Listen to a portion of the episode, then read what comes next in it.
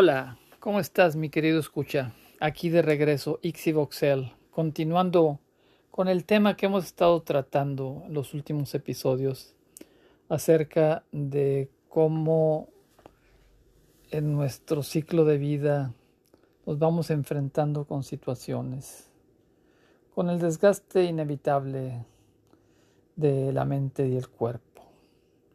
En particular, quisiera hablar acerca del tema de la diabetes.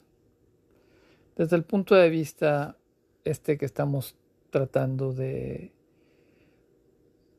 de los ciclos de vida, de cómo, cómo actuar para manejar ese desgaste del cuerpo.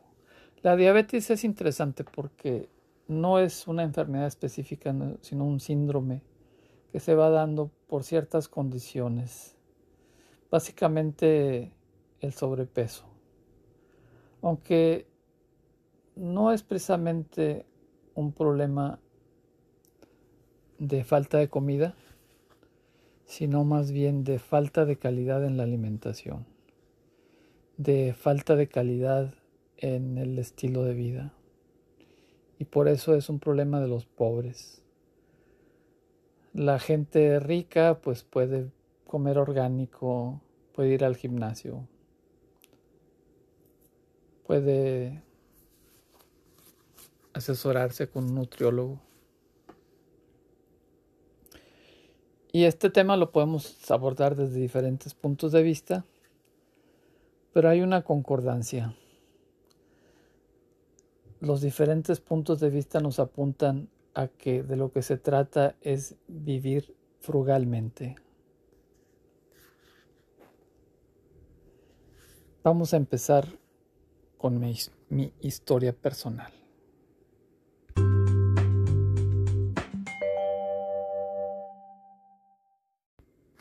Dada la situación actual en donde vivimos en la posverdad, te recuerdo que yo no soy experto en temas médicos, no soy científico, ni médico, ni fisiólogo, ni bioquímico, ni tengo ninguna credencial que me dé la autoridad de hablar sobre temas médicos. Simplemente estoy comentando mi experiencia personal y lo que comento son más preguntas que afirmaciones. Hace, hace algunos años pues regular, a veces se hace uno algún examen de sangre y resultó que, que tenía la glucosa en 125 o algo así por ahí. Y pues ya se considera diabetes, aunque se puede manejar como prediabetes y este total que este pues me inquieté un poco me conseguí una dieta, bajé unos kilos. No recuerdo si mi nivel de azúcar mejoró o no. El caso es que este pues como bajé unos kilos, este pues digamos que me tranquilicé y me olvidé del tema. Y aunque poco a poco iba ganando peso, mi autoimagen era de una persona delgada. De hecho, por eso pues no, no me gustaba y los salir en las fotos que te toma la gente y luego te publica en el Facebook porque pues era evidente que estaba gordito y que me estaba poniendo gordito y yo quería pensar en mí mismo como una persona delgada. Digamos que estaba en una, digamos, negación. Y para no ser larga la historia, este, pues recientemente por circunstancias de la vida, otra vez me checan el azúcar y ya tenía 200 de glucosa. Y pues otra vez me asusto y pues te asustas y empiezo a investigar el tema. Y el doctor o la doctora, cuando me dice, este, me da el resultado, pues me da una cita para dentro de un mes, un mes después y me pongo a investigar el tema y me encuentro ahí en los libros de Kindle, de hecho en internet, varias referencias a un estudio que se hizo en Inglaterra en el 2011, en la Universidad de Newcastle. Un estudio muy pequeño, pero que este, se cita con mucha frecuencia, en donde varios pacientes revirtieron su situación de, diabetes con una dieta de bajas calorías, mm, fundamentada en este, pues en licuados de proteínas y verduras. Una dieta de, de 600 calorías, aunque en realidad es de 800. Y siguiendo, siguiendo, ahí en Kindle me encontré un libro de un gordito que este, contaba su historia personal y que hacía referencia a este estudio y decía que este pues que decidió experimentar. En el experimento en una semana algunos de los pacientes revirtieron su diabetes y este y no todos, pero este varios después del estudio que duró dos meses, este recuperaron, revirtieron la diabetes y, mantuvieron esta situación de, la diabetes por dos años. Total que este, pues me motivó la historia del gordito. El gordito, este, pues tanto desde el punto de vista de que de qué te sirve saber si no aplicas lo que sabes y desde el punto de vista de la situación específica. Entonces, eh, pues decidí yo mismo hacer el experimento conmigo mismo. Y combiné dos conceptos, el concepto de la dieta de baja caloría y del ayuno intermitente, que este, luego en el episodio este, te lo comento en más detalle el tema del, ayuno intermitente, pero básicamente la idea era que este, comía poquito, eh, me excedí alguna vez, pero básicamente tratando de mantener las 600 calorías por día y no comer después de, de una vez que, que cumplía mi cuota y en la, noche este, no comer nada hasta el día siguiente. Y siguiendo ese régimen, además caminando en las tardes, cuando pasó el mes, había bajado mi nivel de glucosa de 200 a 117 y había bajado mi peso de 77 kilos a 68 lo cual sorprendió al doctor y este me dijo que inclusive podía suspender la medicina o cortar la dosis a la mitad pues básicamente esa es la historia hasta este momento. Y ahorita te cuento algunos detalles.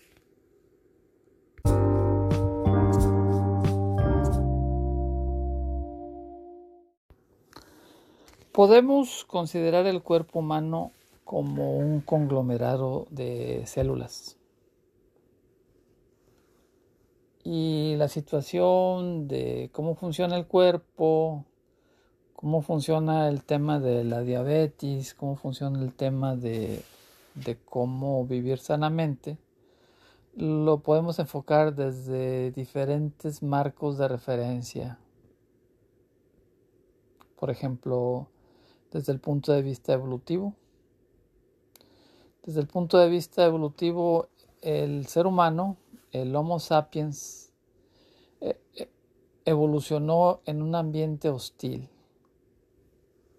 con este, climas muy extremos, sequías, eh, glaciaciones, comida escasa. Y de hecho esta situación extrema fue la que fue un factor para que el ser humano se volviera un ser inteligente, consciente. Entonces, punto número uno, el ser humano evoluciona en un ambiente en donde es difícil conseguir la comida. Lo podemos ver desde el punto de vista de sistemas, de los sistemas complejos. Un sistema complejo se caracteriza porque trata de mantener de manera dinámica un sistema de equilibrio. O sea, hay, una, hay un medio ambiente, dependiendo de cómo definamos las fronteras del sistema. Y el sistema trata de ajustar su situación interna a los cambios externos para mantener un sistema equilibrio.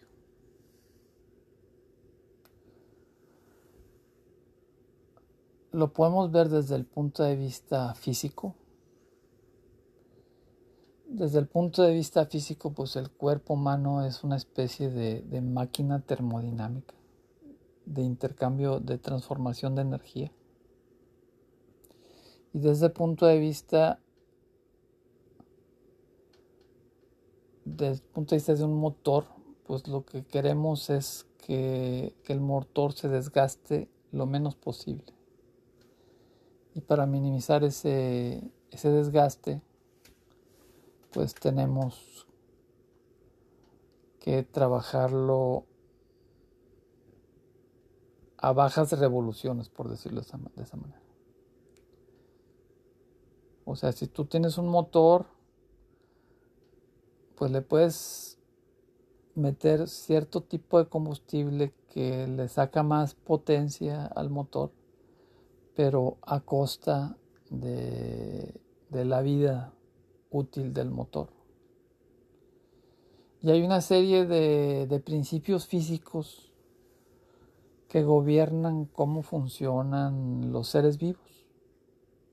Y eso nos da ciertas constantes de, límites y hay ciertas relaciones, por ejemplo, entre tamaño y longevidad. Generalmente los animales más pequeñitos tienen un ritmo de vida más rápido, pero viven, tienen vidas más cortas. Y los animales más grandes tienen un ritmo de vida más lento, pero viven más tiempo. Lo podemos ver desde el punto de vista de la nutrición, de este, cuáles son los nutrientes y la distribución, las características del alimento que se necesita para que el cuerpo funcione de manera adecuada. Lo podemos ver desde el punto de vista del ciclo circadiano, este es un término que invertó un alemán, no sé exactamente cuál será en español, pero el ciclo circadiano, es decir, el, el día dura aproximadamente 24 horas y es un ciclo de día y noche. Y los seres vivos que viven en el planeta Tierra pues se tienen que adaptar a este ciclo. Y además hay un ciclo mensual y un ciclo anual. Y estos ciclos a través del proceso evolutivo pues afectan cómo, cómo, este, cómo funciona el cuerpo de un ser vivo.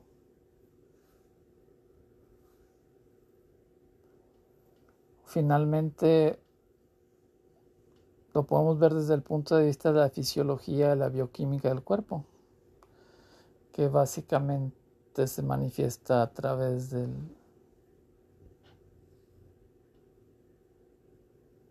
de un balance hormonal en el cuerpo que controla cómo el cuerpo reacciona a diferentes situaciones, por ejemplo, de hambre, de exceso de comida. Entonces, nada más para mantener el punto de vista de estas perspectivas.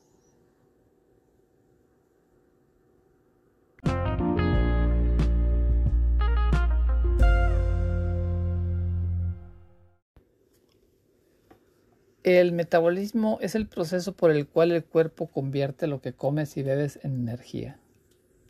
Incluso cuando el cuerpo está en reposo, sigue usando energía para funciones básicas como la respiración, la circulación de la sangre, la reparación de las células. La energía que usa el cuerpo para estas funciones básicas se denomina índice metabólico basal, es decir, Aunque estés ahí en la cama tirado como quiera, requieres energía simplemente para estar vivo. Y hay un concepto de acelerar el metabolismo. Pero intentar estimular el metabolismo probablemente no te lleve a perder peso.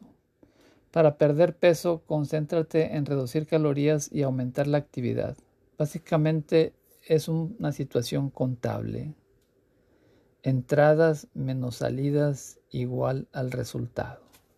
Si quemas menos calorías de las que consumes, vas a almacenar la diferencia como grasa.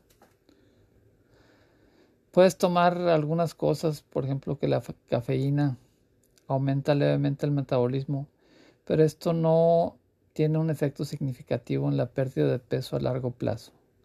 Los suplementos con los que se afirma que se aumenta el metabolismo pueden tener pocos beneficios o ninguno y pueden contener sustancias con efectos secundarios graves. Lo que pesas depende en gran medida de los alimentos que eliges y la cantidad de actividad física que realizas. Es decir, para perder peso tienes básicamente dos estrategias. Aumentar la actividad o comer menos. Hay un programa de televisión, hubo un programa de televisión que, en inglés en Estados Unidos que se llamaba El, el Mayor Perdedor. Y era una especie de reality show y ganaba el que perdía más peso. Eran unos gorditos y les ponían una friega. Y el que perdió más peso, el que ganaba. Y este, eso fue algunos años y el 100% de los que participaron en el programa todos recuperaron el peso que perdieron. Una situación es que la estrategia que se siguió para hacerlos perder peso fue un régimen extremo de actividad física, de ejercicio. Y esto en el corto plazo, en el corto plazo logró el resultado de hacerlos perder peso. Pero el punto de trabajo, los sistemas tratan de mantener un punto de equilibrio sus cuerpos requieren mucha comida, o sea, les dio mucha hambre porque el cuerpo se adaptó a un régimen de alta actividad. Y entonces pues quedaron atrapados en una situación en donde tenían que hacer ejercicio extremo todo el tiempo simplemente para mantener el peso y es una estrategia que no era sustentable.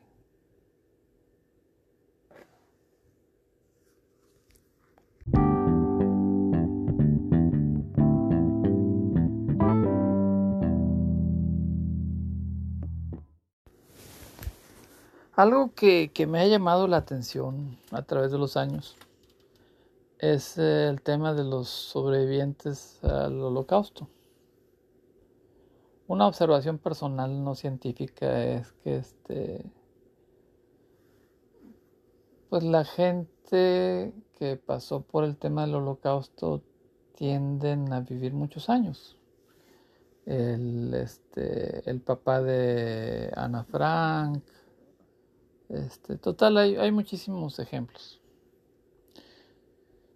Y me puse a checar el tema y de hecho hay algunos estudios. Hay un estudio en Israel basados en la gente que tiene seguro médico y se encontró que efectivamente este, los que pasaron por la experiencia del holocausto tienden a vivir más años que el resto de la gente. Una condición es este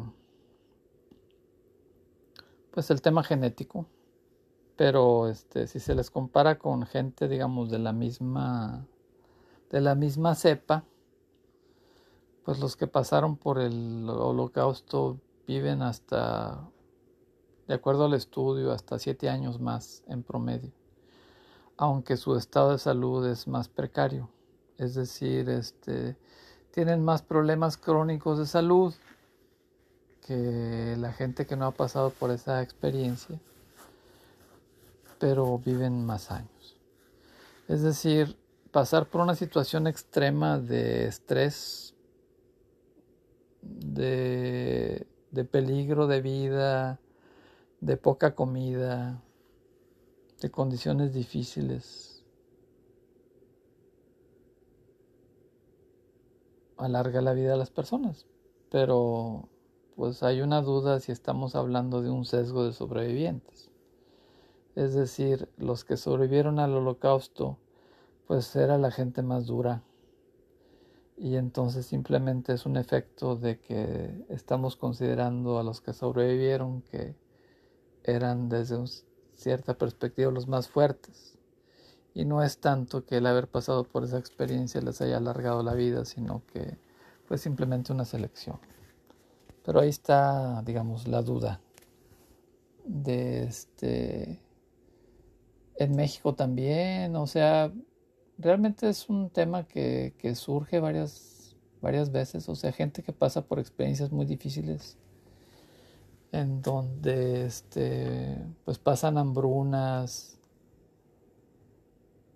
Luego cuando se supera esa situación tienden a vivir muchos años.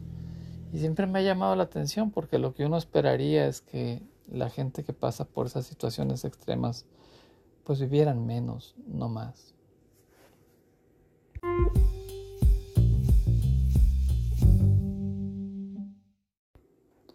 Desde hace un siglo, desde los 30 del siglo XX, ha habido estudios que demuestran en animales como ratones y cosas así, que someter a los, eh, a los animales a dietas de baja caloría, donde dietas de baja caloría son la mitad o el 30% de lo que normalmente consume el animal, alarga la vida máxima del animal. Esto pues es, es controversial, hay diferentes maneras de interpretar los resultados, eh, porque además no es universal, algunas variedades de ratones viven más, pero hay variedades que viven menos. Y este, pues están las condiciones de laboratorio.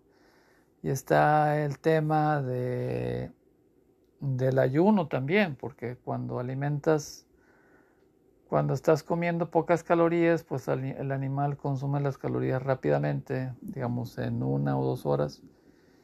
Y el resto del día pues no come nada. Entonces hay un ayuno de 22 horas.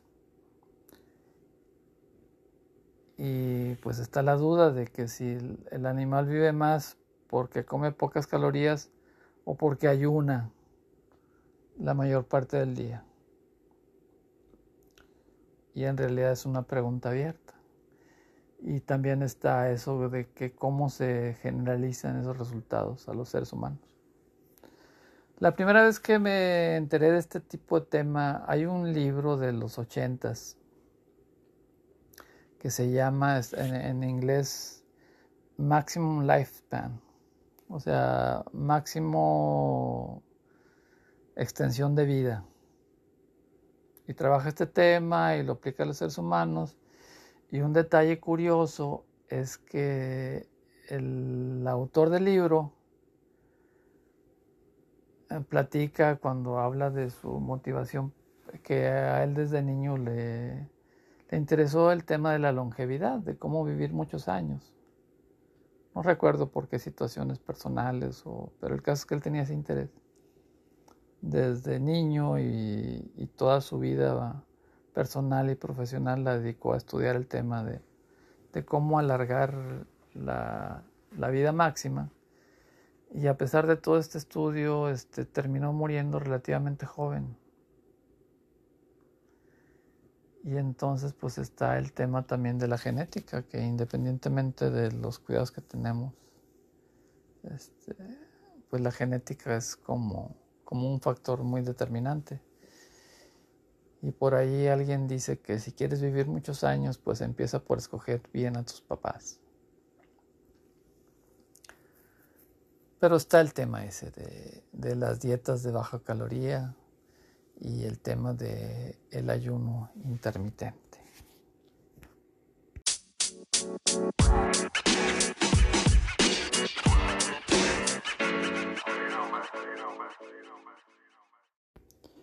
Hay un investigador de la Universidad del Sur de California, Leonard Davis, la Escuela de Gerontología, el doctor Walter Longo, que tiene, ha trabajado en una investigación acerca de cómo vivir muchos años. Y tiene un libro que se llama este, The Longevity Diet, la dieta de la longevidad y maneja este tema de cuáles son las estrategias para alargar la vida máxima de las personas. Este, básicamente, este, comer vegetales, frutas, nueces, aceite de oliva, pescado, leguminosas, frijoles, evitar la carne, evitar las azúcares, las grasas saturadas, los productos lácteos, comer muchas verduras o vegetales más bien de hoja verde como las espinacas, como este, ¿cómo se llama? La, la selga, vegetales ricos en fibra, mucha fruta. Comer pocas calorías.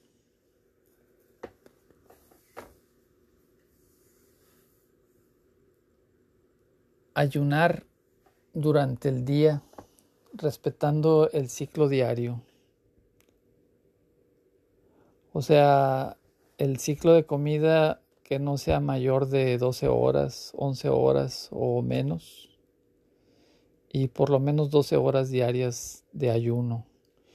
Y un ciclo de 5 días de ayuno o de pseudo ayuno tres, cada 3 o 4 meses. O sea, 3 o 4 veces al año.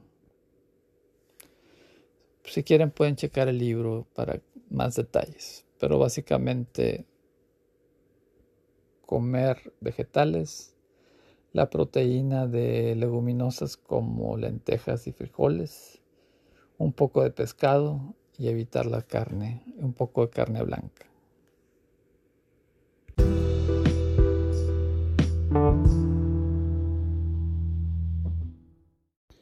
En resumen, para ya no hacerlo más largo, aunque todavía pues faltan faltan detalles y cosas, pero este en resumen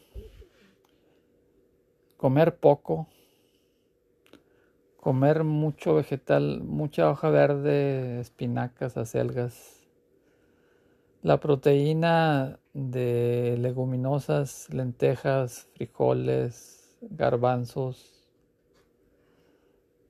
pescado de los grasositos como el salmón, la macarela, un poquito de carne blanca de vez en cuando, evitar las carnes rojas, sacarles la vuelta,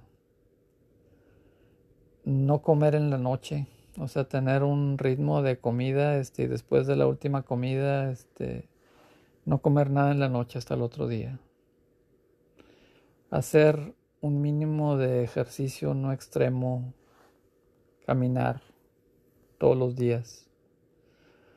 Lo ideal sería que todo esto fuera natural, que no tuviéramos que hacer ejercicio, sino que nuestra vida fuera activa, pero pues la situación es que nos pasamos el día enfrente de la computadora y tenemos que dedicar un tiempo artificialmente a hacer ejercicio, pero es inevitable. El cuerpo humano está diseñado para eso, para comer poco y trabajar duro. Ánimo.